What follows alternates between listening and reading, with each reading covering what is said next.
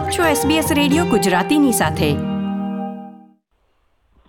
હું મને શોધ્યા કરું, પણ હું તને પામ્યા કરું. તું લઈને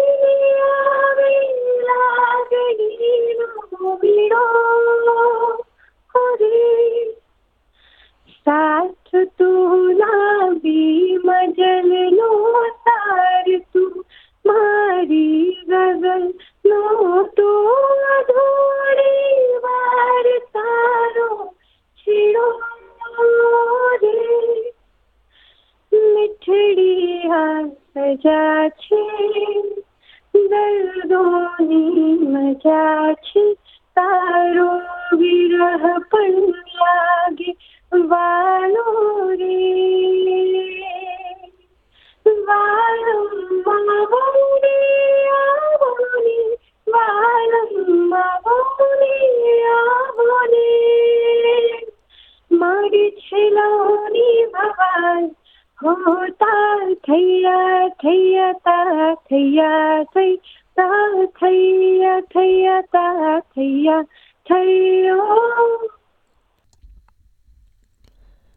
આ સરસ મજાનું ગીત એસબીએસ ગુજરાતીના લિસનર્સ માટે પ્રસ્તુત કર્યું હતું મેલબર્ન સ્થિત સિંગર હેની ક્ષત્રિય પટેલે. હેની ઓસ્ટ્રેલિયામાં રહે છે, પરંતુ તેઓ ત્રણ વર્ષ બાદ તેમના પરિવારને મળવા માટે ભારત ગયા હતા. અને ત્યારબાદ કોરોના વાયરસના કારણે ટ્રાવેલ બેન આવી જતા તેઓ ત્યાં જ ફસાઈ ગયા છે. હેની હાલમાં ભારતમાં રહી ગયા છે ત્યારે લોકડાઉનના સમયમાં ફેસબુકના માધ્યમથી લાઈવ સિંગિંગ પ્રોગ્રામ્સ કરે છે અને લિસનર્સની ફરમાઈશ પ્રમાણે ગીતો ગાય છે. આજે હેની આપણી સાથે જોડાયા છે, તો આવો વાત કરીએ તેમના આ અવનવા આઈડિયા વિશે. SBS ગુજરાતી, બુધવાર અને શુક્રવાર સાંજે ચાર વાગે કે પછી ઓનલાઈન કોઈ પણ સમયે.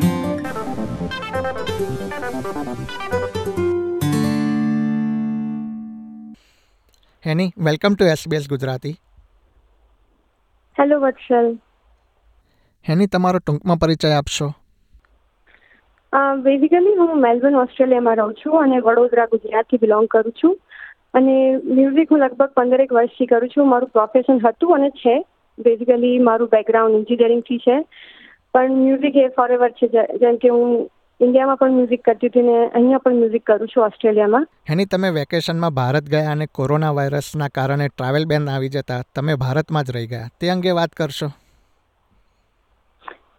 હા ચોક્કસ. તો એમાં એવું હતું કે હું ને મારા હસબન્ડ ત્રણ વર્ષ પછી ઇન્ડિયા જતા હતા. એટલે હું સ્ટુડન્ટ વિઝા પર ઓસ્ટ્રેલિયા આવી હતી અને એ બાદ પછી ક્યારે ઇન્ડિયા ગઈ નહોતી. એટલે ફેમિલીને મળવાનું બહુ ઈચ્છા હતી. તો અમે જેમ કે ઇન્ડિયા આવ્યા અને મારા હસબન્ડને વહેલું જવાનું થયું કેમ કે એમની જોબ ચાલુ થઈ જતી હતી.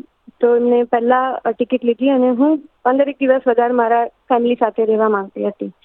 પણ એ દરમિયાન ઓસ્ટ્રેલિયા અને ઇન્ડિયા બંને બોર્ડર બેન ડિક્લેર કર્યું.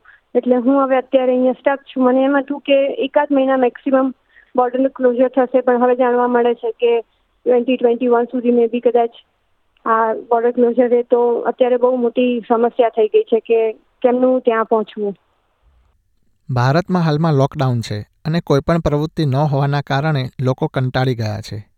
ત્યારે તેવા સમયમાં તમને લોકોને એન્ટરટેઇન કરવાનો વિચાર કેવી રીતે આવ્યો? એમાં એવું છે કે મ્યુઝિક એ ગોડ ગિફ્ટ છે. અમે પ્રેક્ટિસ બી કરીએ છીએ એના પર. તો જ્યારે આવી રીતે વાત આવી કે અમે પણ એન્ટરટેઇન થઈએ અને અમારા જે લોકો છે જે ઓડિયન્સ છે એ પણ ઘરે બેઠા બહુ બોર થઈ રહી છે. તો એક વિચાર આવ્યો કે કેમ લાઈવ થ્રુ આપણે ખુદ બી એન્ટરટેન થઈએ અને લોકોને બી એન્ટરટેન કરી શકીએ. જે લોકો ઘરમાં ખરેખર જે ઓસ્ટ્રેલિયાના કે ઇન્ડિયાના લોકો જે ગવર્મેન્ટના રૂલ્સને ફોલો કરી રહ્યા છે, તો આપણે ઘરે બેઠા બહુ જ બોર થઈ રહ્યા છે લોકો. તો વિચાર્યું કે આપણે કંઈક ગઈને કે એમની ફરમાઈશ લઈને કંઈક ગઈ શકીએ અને કંઈક સારું કરી શકીએ આપણી કમ્યુનિટી માટે, તો કેમ નહીં? એમાં શરૂઆત એવી હતી કે પહેલા એક દિવસ મેં નાનકડું દસેક મિનિટનું સેશન રાખ્યું તો બધા ઘણા બધા લોકો જોડાયા અને એમની રિક્વેસ્ટ પણ મોકલી. અને સામે એવી પણ રિક્વેસ્ટ થાય કે, હેની, તમે દરરોજ આવું કરો તો અમને પણ મજા આવે છે. તો અમારો એક, એકાદ કલાક દિવસનો આવી રીતે નીકળી જાય છે. અને મારે પણ મ્યુઝિકની પ્રેક્ટિસ થતી હતી અને અને કલાકારને ઓલવેઝ એવું હોય કે સામે ઓડિયન્સ ના હોય ને તો ગાવાની મજા ના આવે. એટલે મેં પણ સ્ટાર્ટ કર્યું કે ભલે વર્ચ્યુઅલ રીતે ઓડિયન્સ સાથે કનેક્ટ થઈ શકતા હતા. તો સામે નીચે કમેન્ટ આવતી હતી એ પ્રમાણે હું સોંગ તૈયાર કરીને એને પ્રસ્તુત કરતી હતી અને આવી રીતે લોકોને મજા આવતી ગઈ ને મેં પછી કન્ટિન્યુ રાખ્યું એ વસ્તુ. ફેસબુક પેજના માધ્યમથી લિસનર્સને તેમના ફેવરિટ સોંગ સાંભળવા મળ્યા. તેનો કેવો રિસ્પોન્સ રહ્યો? એટલે શરૂઆતમાં હું ગુજરાતી હેલ્પલાઇન ઓસ્ટ્રેલિયા દ્વારા લાઈવ થઈ હતી. જ્યારે એમના મેમ્બર્સ હું મેલબર્નમાં શોઝ કરતી હોઉં છું. આપણા ગરબામાં પણ નવરાત્રમાં શોઝ કરતી હોઉં છું. તો ઘણા બધા લોકો મને ત્યાં ઓળખે છે. અને ગુજરાતી હેલ્પલાઇન ઓસ્ટ્રેલિયાના મેમ્બર્સ પણ મને ઓળખે છે. એટલે પછી એમનો અપ્રોચ આવ્યો કે એની આપણે આવી રીતે કરીએ તો તું જોઈન થાય. તો મેં કીધું ચોક્કસ, કેમ નહીં? એટલે શરૂઆતમાં જ્યારે એમણે મને અપ્રોચ કર્યું, ત્યારે મેં એમને હા પાડી. અને જ્યારે એકચ્યુઅલીમાં લાઈવ થયું, ત્યારે ઘણા બધા લોકો જોડાયા અને જેમને હું નહોતી ઓળખતી, એમને બી કમેન્ટ કરી અને એમની રિક્વેસ્ટ મોકલી. છેલ્લે જ્યારે એન્ડ થયું સેશનનું ત્યારે બધાને બહુ જ મજા આવી. એના વ્યુઅર્સ પણ ખાસા બધા હતા અને શેર બી બહુ થયો છે વીડિયો એટલે આવી રીતે જ અમે એક પ્લાન કર્યું હતું ને એ સક્સેસફુલ રહ્યું. એની આજે પહેલી મે એટલે કે ગુજરાત સ્થાપના દિવસ છે. તો ગુજરાત વિશે કોઈ એક ગીત પ્રસ્તુત કરી શકો?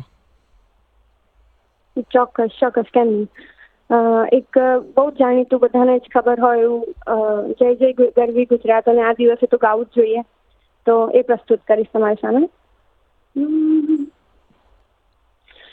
જય સોમનાથ જય દ્વારકેશ જય બોલો વિશ્વનાથની સ્વર્ણ અક્ષરે લખશે કવિઓ યશ ગાથા ગુજરાતની જય જય ગરવી ગુજરાતની ભક્ત સુદામાને કૃષ્ણનો મિત્ર ભાવ બોલાય નહીં વૈષ્ણવ જન તો તેને કહી નરસિંહ વિસરાય નહીં જય ભક્ત દિગંબર ગિરનારી સ્વર્ણ અક્ષરે લખે કવિઓ યશ ગાથા ગુજરાતની જય જય ગરવી ગુજરાત ખૂબ જ સરસ હેની. થેન્ક યુ કોરોના વાયરસનો ટ્રાવેલ બેન ટૂંક સમયમાં જ પૂરો થાય અને તમે ઓસ્ટ્રેલિયા આવી શકો તથા લોકોને અવનવા ગીતો દ્વારા એન્ટરટેઇન કરી શકો તેવી અમારી શુભેચ્છા અને એસબીએસ ગુજરાતી સાથે વાત કરવા બદલ તમારો ખૂબ ખૂબ આભાર. થેન્ક યુ સો મચ કે મારી આ સંદેશ બધા સાથે પહોંચાડવા માટે એસબીએસ ગુજરાતી અને વત્સલ તમારે પણ. Thank you SBS Gujarati. Share કરો અમારી સ્ટોરીઝ ફેસબુક પર. આ પ્રકારની વધુ માહિતી મેળવવા માંગો છો? અમને સાંભળી શકશો Apple podcast Google podcast Spotify કે જ્યાં પણ તમે તમારા પોડકાસ્ટ મેળવતા હોવ.